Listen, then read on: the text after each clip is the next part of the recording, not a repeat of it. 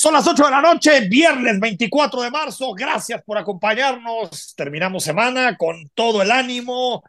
Eh, eh, comienza un fin de semana marcado por la visita de las corcholatas nacionales, algunas de ellas, Ricardo Monreal, estará también Claudia Sheinbaum, también tendrán los semesistas eh, la toma de protesta de la coordinación municipal de Zapopan, es decir, va a ser un fin de semana repleto de política. Rodrigo, ¿cómo estás? Enrique, qué gusto saludarte. Muy buenas noches a todos. Viernes 24 de marzo y a darle, que no queda de otra. A darle, que no queda de otra. Bueno, el presidente de la República en la, en mañanera dijo que es falso que el narcotráfico controle partes del territorio mexicano. Te recuerdo que hemos dicho estos días que el presidente vive en Matrix, vive en otra dimensión, una realidad que ni usted ni yo conocemos, o ni usted ni yo tenemos acceso, ni tampoco el señor Rodrigo de la Rosa. Y están todas las investigaciones, análisis, datos de cómo hay buena parte del territorio nacional controlado por el crimen organizado, pero bueno, para el presidente de la República esto no existe, es simplemente grilla, viene de los conservadores de un lado o del otro de la frontera con Estados Unidos lo escuchamos, falso que el narco controle partes del territorio mexicano. Tuvo él que decir eh, de que sí, lamentablemente, ¿no? que había regiones de México dominadas por el narco. Eso es falso. No es cierto. Hace como un año declaró lo mismo un comandante de las Fuerzas Armadas de Estados Unidos y se le informó de que no era cierto. Rodrigo de la Rosa ya eh, es una mentira tras otra, tras otra, es que es, es increíble, o sea, es una verborrea de mentiras incontrolable. Sí, absolutamente, Enrique. Y creo que en esto puede haber mucho más consenso que en otros temas que dices que podríamos pensar se pueden prestar más a la polémica, ¿no? En este caso sí, me súper sorprendió, la verdad. Esta sí me sorprendió que el presidente no aceptara que no haya un territorio que esté en control del, del narco. Es que hasta en administraciones pasadas se reconocía donde sí el decía, ¿sabes qué? Es que aquí no hemos podido ni entrar. O sea, a este sí no hemos podido entrar. Totalmente. Decían que no iban a claudicar, que lo iban a buscar, pero no, aquí no. Aquí el 100% del territorio mexicano está controlado por una autoridad civil, digamos, del el bando correcto de la, de la historia, como les gusta utilizar ese término en la 4T, y no desde el área criminal y de, los grupos del crimen organizado, ¿no? Fíjate, hay, hay eh, dos dos eh, estudios que se han publicado en los últimos tres años más o menos. Uno del investigador de la UNAM, Edgardo Buscaglia, que es muy conocido, ha venido a Guadalajara a dar pláticas. Eh, de acuerdo con Edgardo Buscaglia, cuatro de cada cinco municipios en este país eh, o están controlados por el narco o tienen un altísimo riesgo de caer en manos del narco. Y Edgardo Buscaglia no es no es un, no es un analista de derecha, por el contrario, siempre ha estado bastante identificado con las tesis de López Obrador. E, eso es lo que dice alguien que ha estudiado el tema. Hace no mucho, eh, el propio Comando Norte de Estados Unidos, el general Glenn Van Herk, estimaba que era el 35% del territorio nacional, es decir, una tercera parte del territorio nacional, que eran áreas en donde gobernaba prácticamente el crimen organizado. Y sabemos dónde están, sabemos lo que pasa con la tierra caliente en Michoacán, sabemos lo que sucede con el sur de, de Jalisco pegado a la, a la costa, sabemos lo que sucede con el Triángulo Dorado en Zacatecas, en, en Durango, en Sinaloa. Es decir, las pruebas son tan contundentes que me parece que es otra vez, ¿no? Como cuando el presidente ve o cuando vemos que su hermano recibe un maletín lleno de dinero, que él diga que eran aportaciones para el movimiento, pues son otra vez esta narrativa, esta posverdad, estas mentiras abiertas, que lamentablemente son lo que sostiene el régimen. Lo que sostiene el régimen de López Obrador básicamente es la mentira, la mentira que todos los días se repite desde la mañanera, lamentablemente con cosas como estas, ¿no? Que nos diga que no hay partes del territorio controlados por el crimen organizado, me parece, eh, Rodrigo, que es, es una más, ¿no? Una más. Sí, to- totalmente, Enrique. Coincido plenamente con lo, con lo que dices y desafortunadamente con escasos argumentos para poder defender la tesis obradorista y, y como te digo, ya si gente como, como el investigador Bu- Buscaglia es, este, digamos, miembro del conservadurismo mexicano, pues ahora sí ya vamos a decir que ya lo hemos visto todo, ¿no? Porque si hay alguien que era durísimo con sus trabajos investiga de, de investigación altamente profesionalizados que tiene la Universidad Nacional Autónoma de, de México, pues Enrique Peña Nieto era prácticamente una de sus pesadillas, ¿eh? Sí, sí, sí, Edgardo era durísimo, bueno, es durísimo. Y, y él ha ido de alguna manera analizando cómo, cómo se comporta, eh, eh, cómo se ha comportado la, el secuestro del crimen organizado, de, de las instituciones, de los, del territorio. Y desde el 2004 a la fecha, en 2004 decía que era en torno al 42% del territorio, y ya en 2019 decía que estábamos alcanzando el 73% del territorio.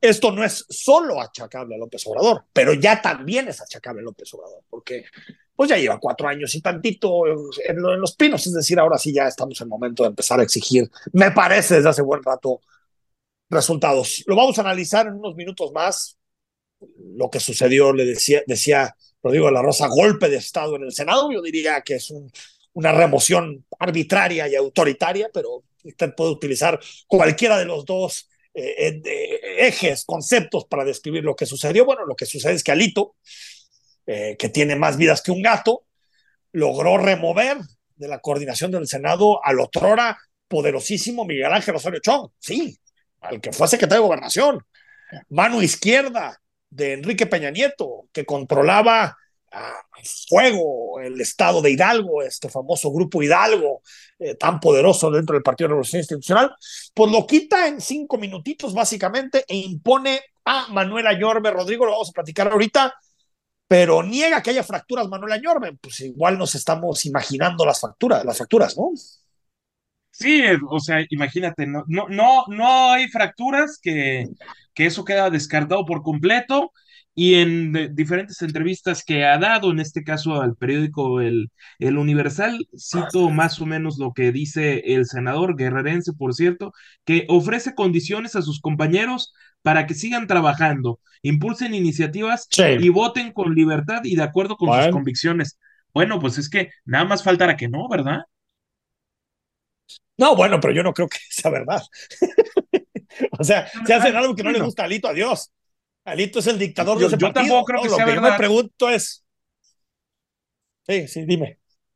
La, la, la, parte de Miguel Ángel Osorio Chong y de Claudia Ruiz Macié, que creo que son los dos senadores claro. más destacados, me parece, y que sí me parece votan bastante sí. más a, a, a, a conciencia. Está como, digamos, de personajes ampliamente profesionalizados, porque en el Senado el PRI sí tiene eh, cuadros profesionales muy importantes. Está Beatriz sí, Paredes, sí. está eh, Claudia Ruiz Macié, está Osorio Chong y está el propio Ramírez Marín, que fue al que sí sorprendió Miguel Ángel Osorio Chong porque votó, porque Añorbe, este personaje de Guerrero, sea ahora el que tome las riendas de los senadores del prismo. Pues ahí está, ahí está, de los senadores priistas.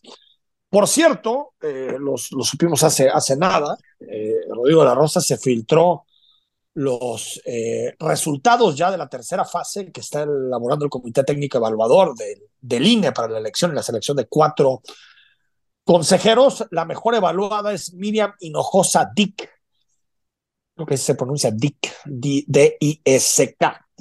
Es consejero del Instituto Electoral de Nuevo León, sacó 89 en la lista de hombres. Juan Manuel Vázquez Barajas con 91 puntos, consejero electoral de Veracruz. De los mejores evaluados también aparece Berta Alcalde, hermana de la secretaria del Trabajo, con 86, y Netzaí Sandoval, hermano del diputado morenista Pablo Sandoval, con 83, y de Irma Heréndira también, ¿no? Entonces estamos hablando de que al menos los cuadros más claros pues, yo veo que va que vuela Berta Alcalde a ser presidenta del INE. ¿eh? Va que vuela, va que vuela. Y, yo espero que la institución no es... no es buena noticia.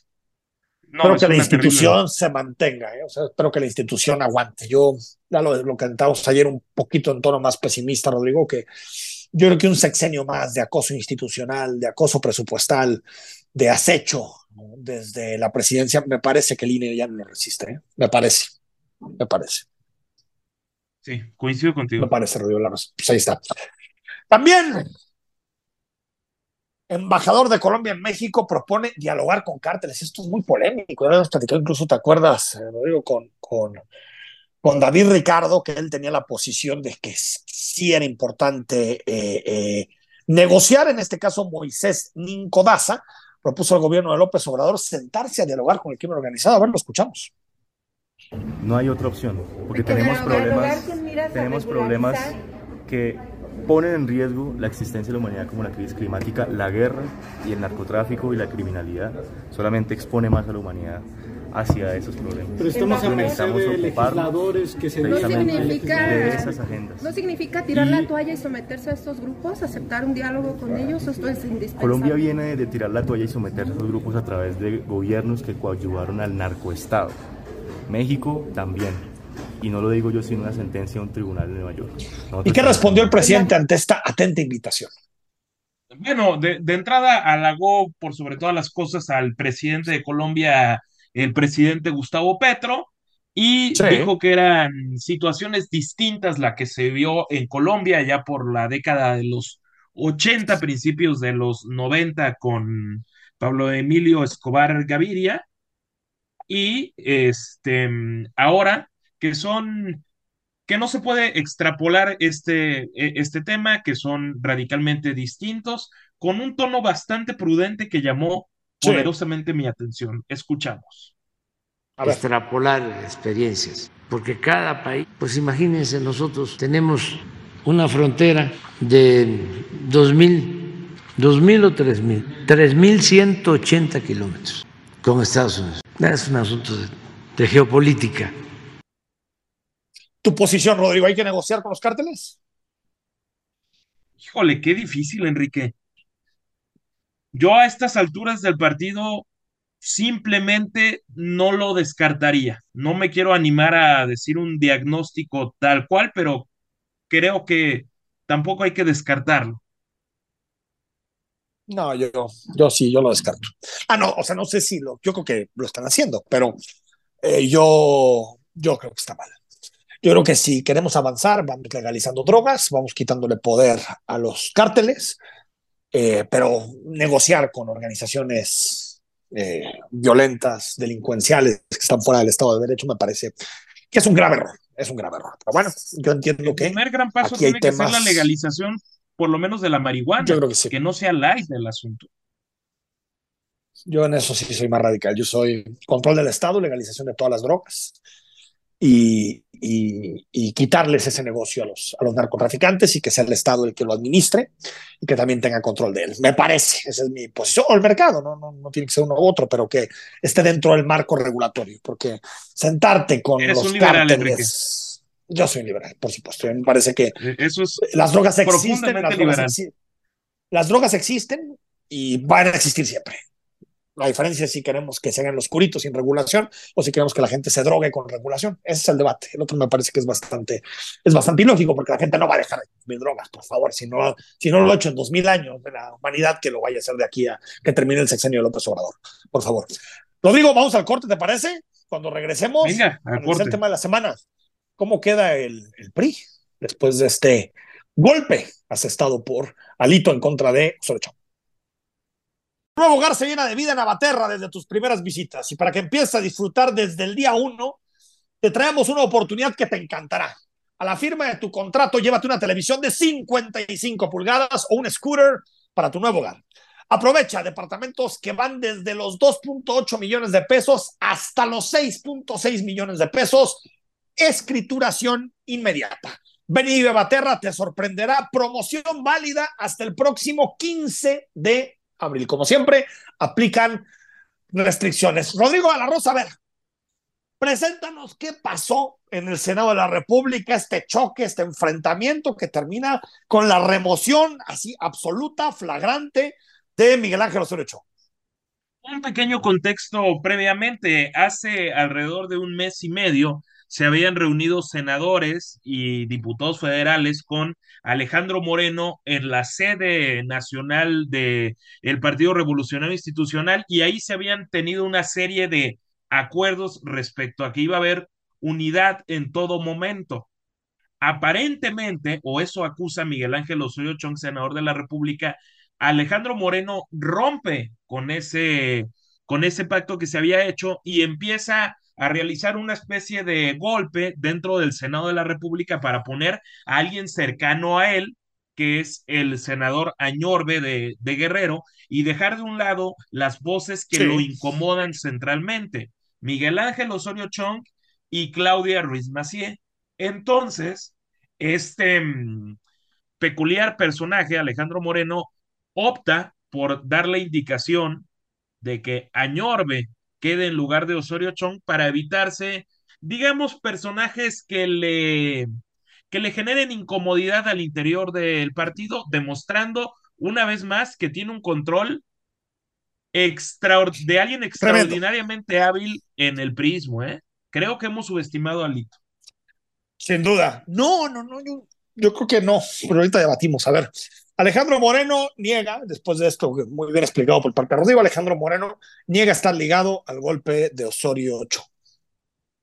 A ver, primero hay que precisar para que no haya confusiones. Las y los senadores de la República no solo siempre han tenido el apoyo, el reconocimiento, sino el compromiso de trabajar juntos, tomar decisiones como es un grupo parlamentario. Lo que tenemos en el comento permanente es que tendrán una reunión las y los senadores de la República para tomar decisiones en distintos rubros que habrán de platicar, que han presentado, es de todos conocidos lo que se ha presentado en algunos medios de comunicación, en las redes sociales, sobre la reunión que se tendrá hoy convocada a las seis de la tarde en el Senado de la República y creo que son las y los senadores quienes habrán de tomar sus decisiones y el Comité Ejecutivo Nacional del PRI siempre respetará, apoyará el trabajo coordinado.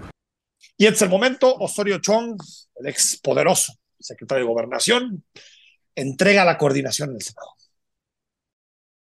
Es claro que no puedo estar eh, porque yo no voy a obedecer instrucciones para votar como le conviene en sus acuerdos a Alejandro Moreno. Entonces no renuncio a mi militancia, pero por supuesto eh, eh, no estaré en este grupo. A ver, como diría ya que el destripador, Rodrigo, vamos por partes. Primero, sí es. Alito la figura de Alito, de Alejandro Moreno. Yo, yo aquí haría una diferenciación, lo que dice subestimamos a Alito. No, yo, yo creo que no subestimamos a Alito. ¿eh? Hemos dicho muchas veces que es un, es, un, es, un, político astuto. A ver, uno no llega a ser gobernador, presidente del PRI, eh, eh, actor nacional siendo un, bueno, para nada. Es un tipo con un gran talento político. Eso me queda clarísimo el talento político lo haya utilizado para la corrupción, para los negocios y para venderse el mejor postor, ya ese es otro debate, ¿no? Estamos de acuerdo en esto. Es decir, Alito es un cuate, un sobreviviente político que ha sabido salvarse. Está bien, el PRI se está yendo como el Titanic, ¿no? Ahí están tocando el violín el Titanic, ¿no? Se va yendo al, al, al sumidero, se hunde, pero él se mantiene. Y él pasó de ser así de, de, de, cambiante, pasó de ser primero muy cercano, si te acordarás, cuando gana López Obrador, le decían incluso Amlito, ¿no? Malito, de todo para acercarlo con López Obrador. Después construye la alianza y se convierte en el enemigo número uno. Después le vota a favor el tema de la militarización al presidente y vuelve a tener acceso directo a la presidencia de la República y hasta lo califica Mario Delgado como un patriota. Es decir, como a Alito no le interesa tu prestigio, no le interesa lo que piensen de él, no le interesa lo que la ciudadanía en México opine sobre él y sobre su partido, pues puede hacer lo que sea, por eso sobrevive.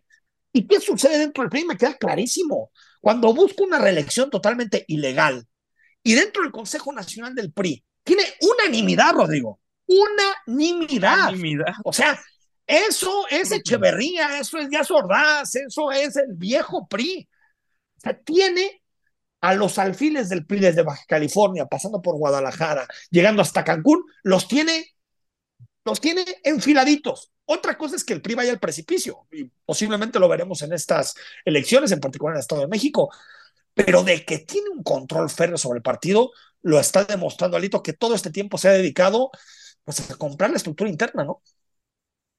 Sí, absolutamente increíble lo de lo de Alejandro Moreno. Creo que sí se llegó a dar por muerto muchas veces ante lo que le sacaban en este programa de la gobernadora de Campeche, Laida Sansores, de, de Martes de Jaguar, y todas la, todo el espionaje de Estado, creo yo, que se le llegó a hacer a Alejandro Moreno cuando era el, el gobernador de esa, de, de esa entidad. Se supo sobreponer. Y en, campaña también.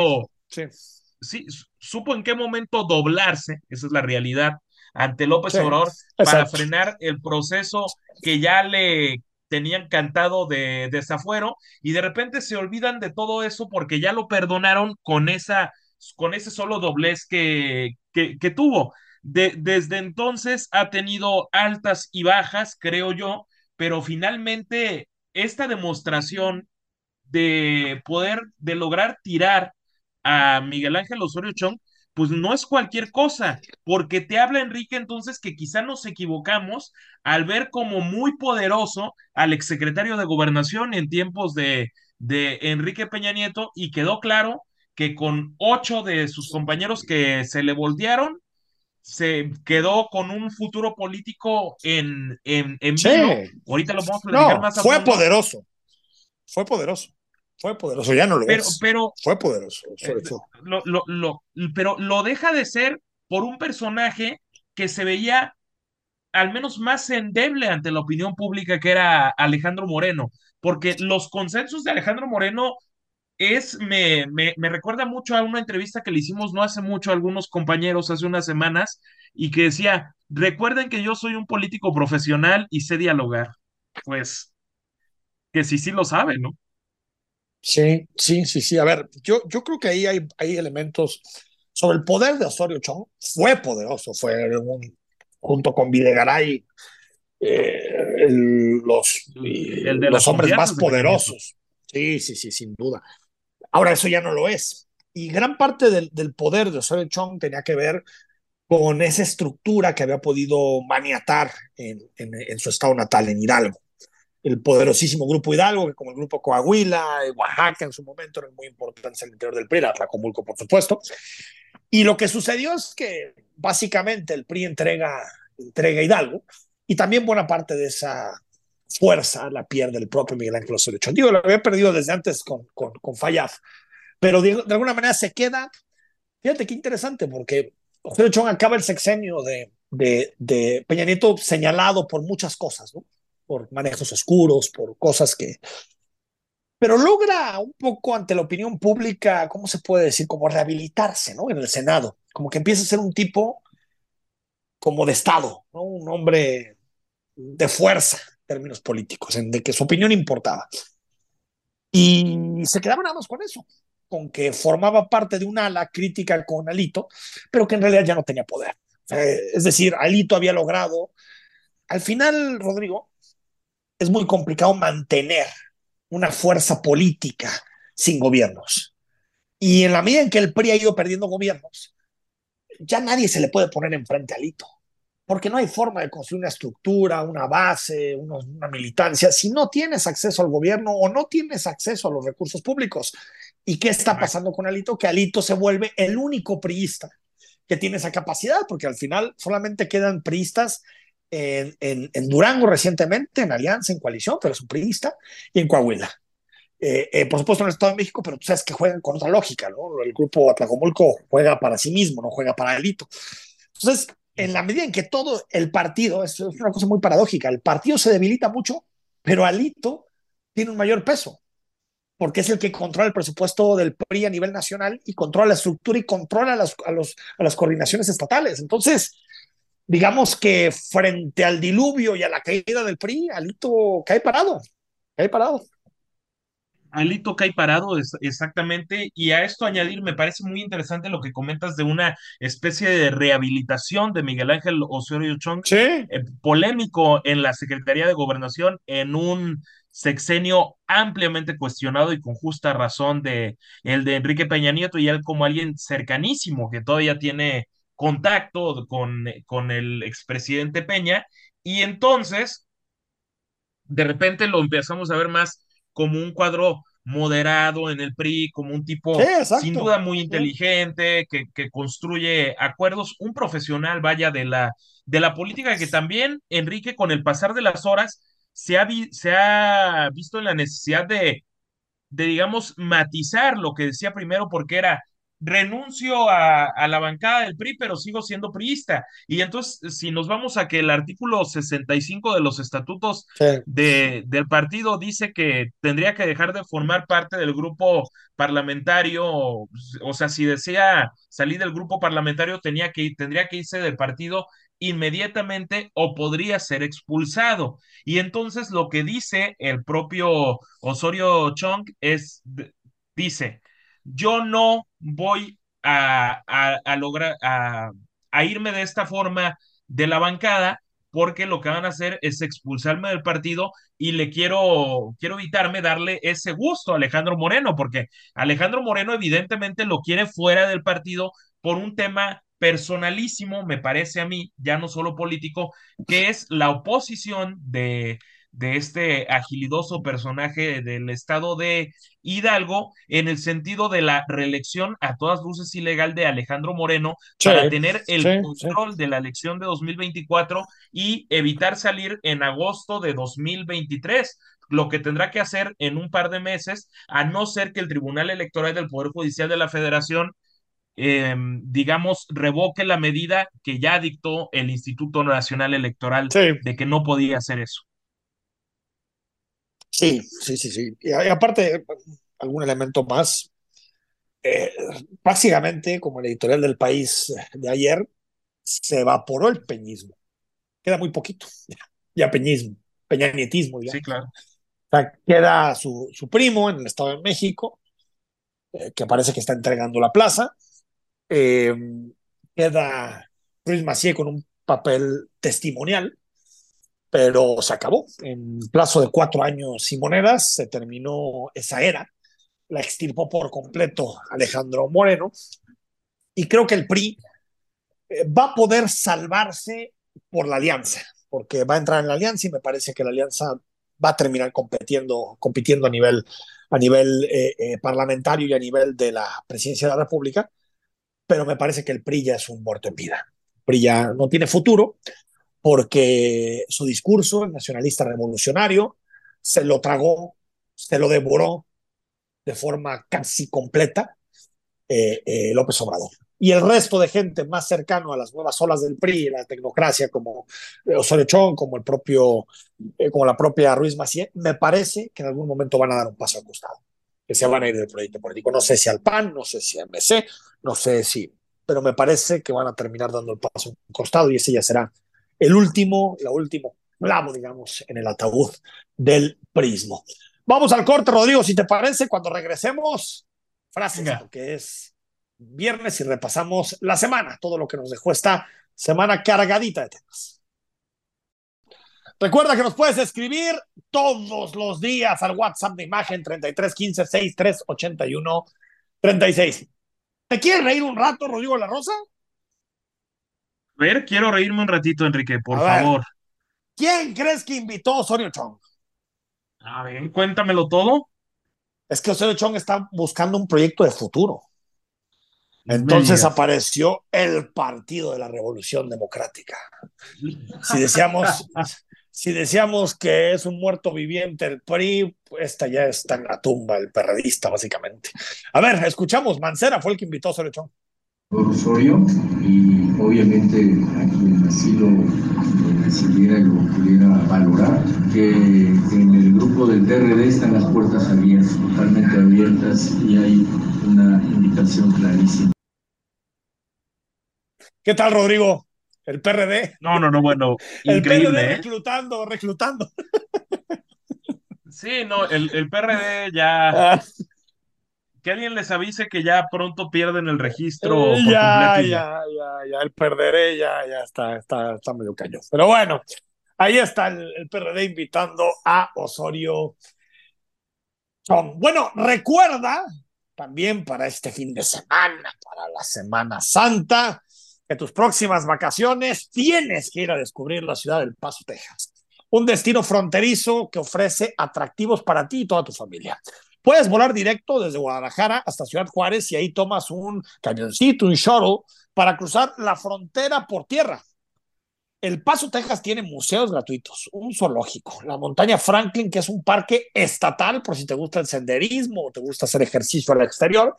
El Teatro Plaza con la temporada de Broadway estará presentando dos de primera, Hamilton y Cats, grandes conciertos como RBD y Monty Crew.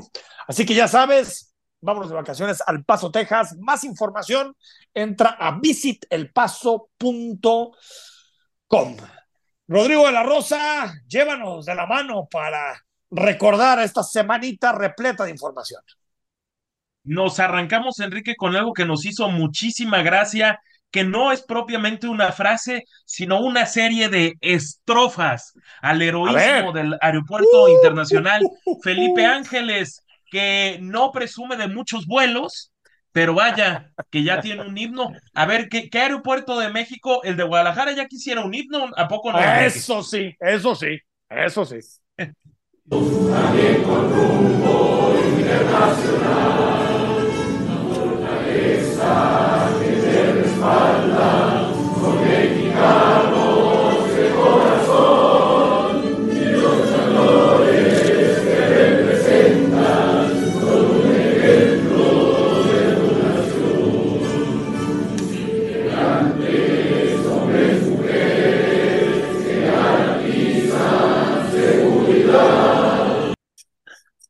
Esta sí no la vayamos a ver, Rodrigo. Podemos decir que conocemos mucho al gobierno de López Obrador, pero ni tú te veías venir que iba a tener un himno el AIFA.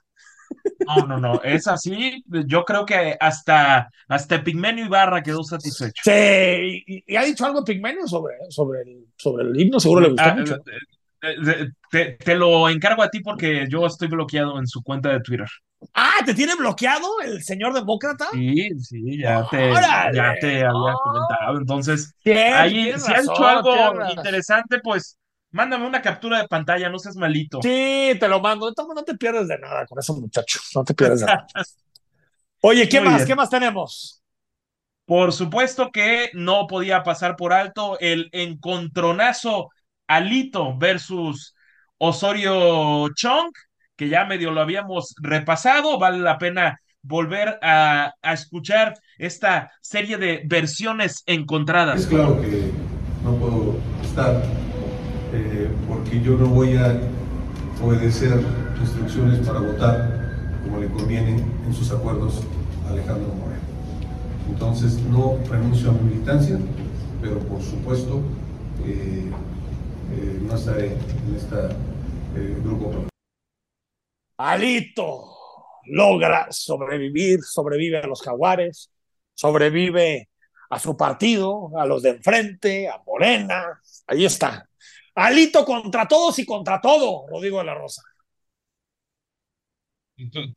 Totalmente, eh, exactamente así pasa con este político poderoso de momento. Recordemos que en agosto podría perder cierto poder, pero podemos predecir que va a poner a un incondicional al frente del el priismo nacional.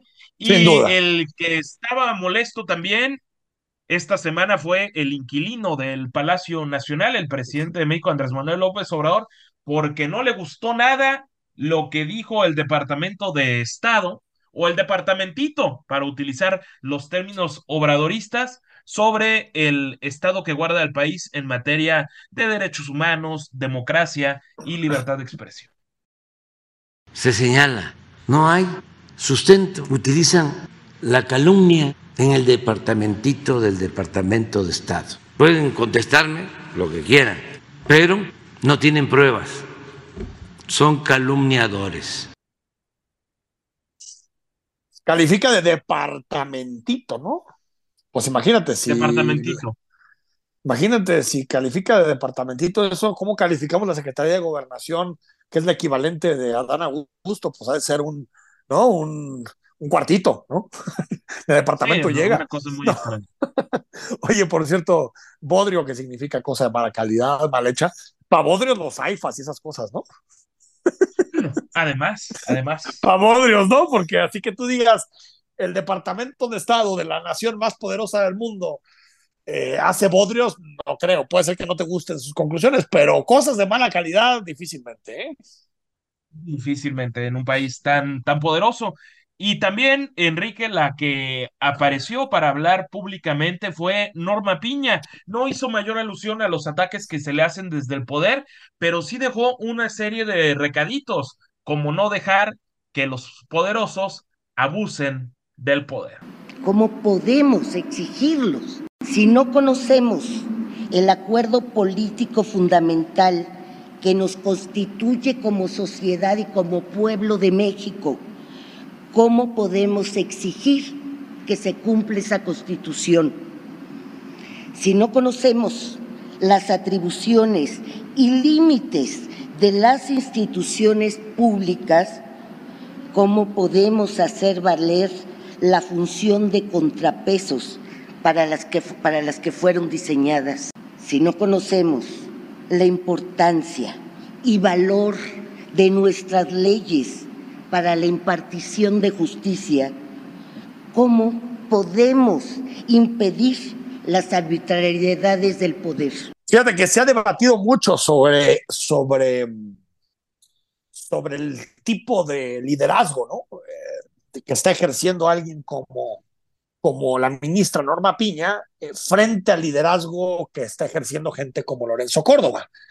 A mí me parece que, más allá de gustos, a mí yo en general me parece que Lorenzo Córdoba ha sido un dignísimo presidente del INE, pero Norma Piña ahí va, ¿eh? A ver si con este asunto más recatado, menos de confrontación, eh, a ver si le, si le, si le, si le da. Porque así empezó Lorenzo Córdoba, hay que recordar. Lorenzo Córdoba tampoco empezó con una confrontación tan fuerte con Morena. Eh, este Lorenzo Córdoba actual tiene año, año y medio, cuando ya los ataques fueron insoportables. Veremos si la paciencia le ajusta a Norma Piña para seguir en esta lógica como de sé lo que está pasando, pero prefiero dedicarme a mi chamba, ¿no? Sí, exactamente. Ahora sí que será fascinante el porvenir con lo de la ministra Piña. Lo que sí tenemos que desear es que resista ante los embates, ¿no? Por sobre todas las Sin cosas. duda, sin duda, sin duda. Yo creo que al final por los jueces y por los magistrados hablan sus sentencias. ¿Qué más? Bueno, Enrique, usualmente me tomo la licencia en Dale. usualmente siempre buscamos el audio de lo que se dijo, que quede testimonio en voz, pero este fue un te- testimonio escrito que muchas veces pesa bastante más porque las Ahí palabras queda. se las termina llevando el viento. Yo me quedé con que la bandera de México representaba a la nación, a los Ah, 125 millones de mexicanos en territorio nacional Y los de y afuera también, también, los en que el extranjero. fuera. Sí, sí, sí. eh, claro. O, o me equivoco en la versión, Enrique. Ah, para mí no, pero me imagino que hay gente que tiene otros datos, ¿no?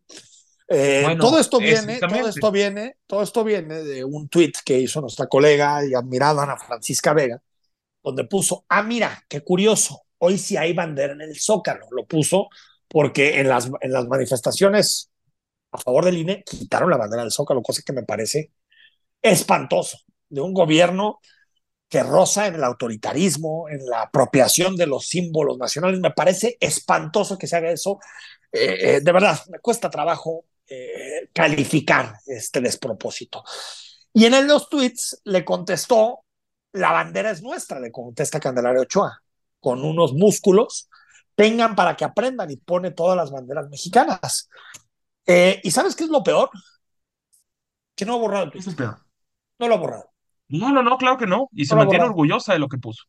no lo ha borrado. O sea, de verdad, un fascista estaría orgulloso de un tuit así. Porque solo son los fascistas los que creen que los símbolos de una patria le pertenecen a una parte de esa patria. Los demócratas consideran, como tú, como yo, que los símbolos son de todos, seas de izquierda o de derecha, liberal o conservador, alto o chaparro, vivas en el sur o vivas en el norte, votes al PAN o votes a Morena, votes al PRD o MC, a quien sea. La bandera nos representa a todos. Cuando empiezas a dividir y a decir estos sí son mexicanos y estos no son mexicanos, estás bordeando el fascismo. Lo estás bordeando, discúlpame, Lo estás bordeando. Enrique. Lo estás bordeando. Una servidora pública, regidora de una de las ciudades más importantes que tiene nuestro país, no es cosa menor, diciendo que la bandera es de ellos. Gracias a todos por la participación de esta semana. Ah, antes del libro, perdón, ¿con cuál te.? Ah, me imagino que no hay que ni votar el himno del AIFA, ¿no? No, no, no, el himno del AIFA ya. con, mención especial para. Con mención especial para Candelaria, ¿no? Sí, por supuesto. Porque digo que lo que puso es muy desafortunado. Ojalá algún día se dé cuenta de, lo, que, de lo que puso en ese, en ese tweet, porque aparte queda, queda para la historia. Ahora sí, gracias a todos por su participación. Muchísima gente atrajo mucho el libro de esta semana un eh, número, Rodrigo, del 1 al 108. Venga, nos vamos a ir altos y se va y se corre con el 99, Enrique. 99, hermanos, 9, aquí está Elías Morán Yacomán, gracias, creo que es Yacomán o Yacomán, eh, te va a buscar el equipo de imagen para ponerse de acuerdo contigo y que recojas el libro de esta semana. La próxima no hay libros, pero vamos a retomar, tranquilos. Siempre hay libros en imagen y, y la siguiente semana te presentamos el nuevo. Vamos al corte, son... Es tiempo. Regresamos a imagen. Cada viernes tenemos que terminar la semana hablando de cine y lo hacemos con mi tocayo Enrique Vázquez. Enrique, ¿cómo estás? Buenas noches. Tocayo, acá estamos listos ya para las recomendaciones de este fin de semana, que en esta ocasión será para quedarse en casa y disfrutar por lo menos de un par de plataformas. La propuesta de la que quiero platicarles esta vez es Bono and the Edge, A Sort of Homecoming con Dave Letterman. Es una especie de traducción como Bono y The Edge, una especie de regreso a casa con Dave Letterman. Sí, pensé lo mismo que ustedes cuando supe que se trataba de, pues, digamos, un especial de YouTube, a quienes confieso fui seguidor en sus primeros años, en los lejanos ochentas, cuando emergieron de Irlanda, de Dublín específicamente, con un rock combativo y unas letras, pues, más o menos serias, y que luego dejé de seguirles la pista por haberse convertido desde mi particular punto de vista en una especie de grupo maná, eh, de un verdadero grupo de rock. Pero este documental especial entrevista y concierto acústico está encabezado por el conductor y humorista David Letterman, quien es dirigido por Morgan Neville, experimentado documentalista que ya nos había traído en 2021 un documental, una película sobre Anthony Bourdain, un chef por el mundo que por cierto encuentran en HBO Max, o también una docuserie que se llama Watch the Sound, escucha el sonido que está en Apple TV y que es una especie de estudio de análisis sobre la creación sonora y la ciencia al servicio de la grabación de la música. Y bueno, todo este preámbulo para confesarles que a pesar de la bulia que me producía el tema, terminé gratamente sorprendido. No está completa la banda YouTube, como dice el título, solo están presentes Bono, el cantante, y The Edge, el guitarrista, quienes son entrevistados por un David Letterman menos cáustico de lo que lo conocíamos hace algunos años y que ahora prácticamente está retirado y con una gran barba de canas que lo hacen ver como abuelito, pues muy afable. El resultado es una mezcla muy entretenida de show acústico, una especie de deconstrucción de algunas de las canciones emblemáticas de YouTube, entrevistas que convencen por la honestidad y que van más allá de las preguntas a modo y en donde, por ejemplo, se reconocen algunos errores en la carrera del grupo y del papel impostado de Bono, el solista, como activista. Hay recorridos por los lugares históricos de YouTube en Dublín, entrevistas con otros músicos y finalmente pues resulta un muy buen vehículo de marketing para lo que seguramente más adelante será el lanzamiento de un disco acústico de hits de la banda irlandesa. Bono and the Edge, A Sort of Coming con David Letterman está disponible desde esta semana en Disney Plus. Tocayo es la recomendación para ver en Disney Plus. Nos escucharemos el próximo viernes con más, aunque mientras tanto pueden encontrarme en Twitter, en donde estoy como arroba Enrique Vázquez-bajo. Gracias, que tengan ustedes muy buena semana. Pues muchas gracias por la recomendación, habrá que verla. Gracias, eh, Tocayo. Rodrigo, fin de semana cargadito, a ver qué dice Monreal, a ver qué dice Schumann, qué sucede en Movimiento Ciudadano. Hay muchos temas y si te parece, si tienes a bien, el próximo lunes a las 8 lo debatimos. Ahí estaremos, será hasta el lunes. Muy buenas noches a todos. Y salud por los tequilitas, ¿eh? Salud. Salud, salud. Que vengan los tequilitas. Que vengan los tequilitas. Soy Enrique Tucen, que descanses, que tengas un muy buen fin de semana y sintonízanos próximo lunes a las 8 el 93.9 de FM.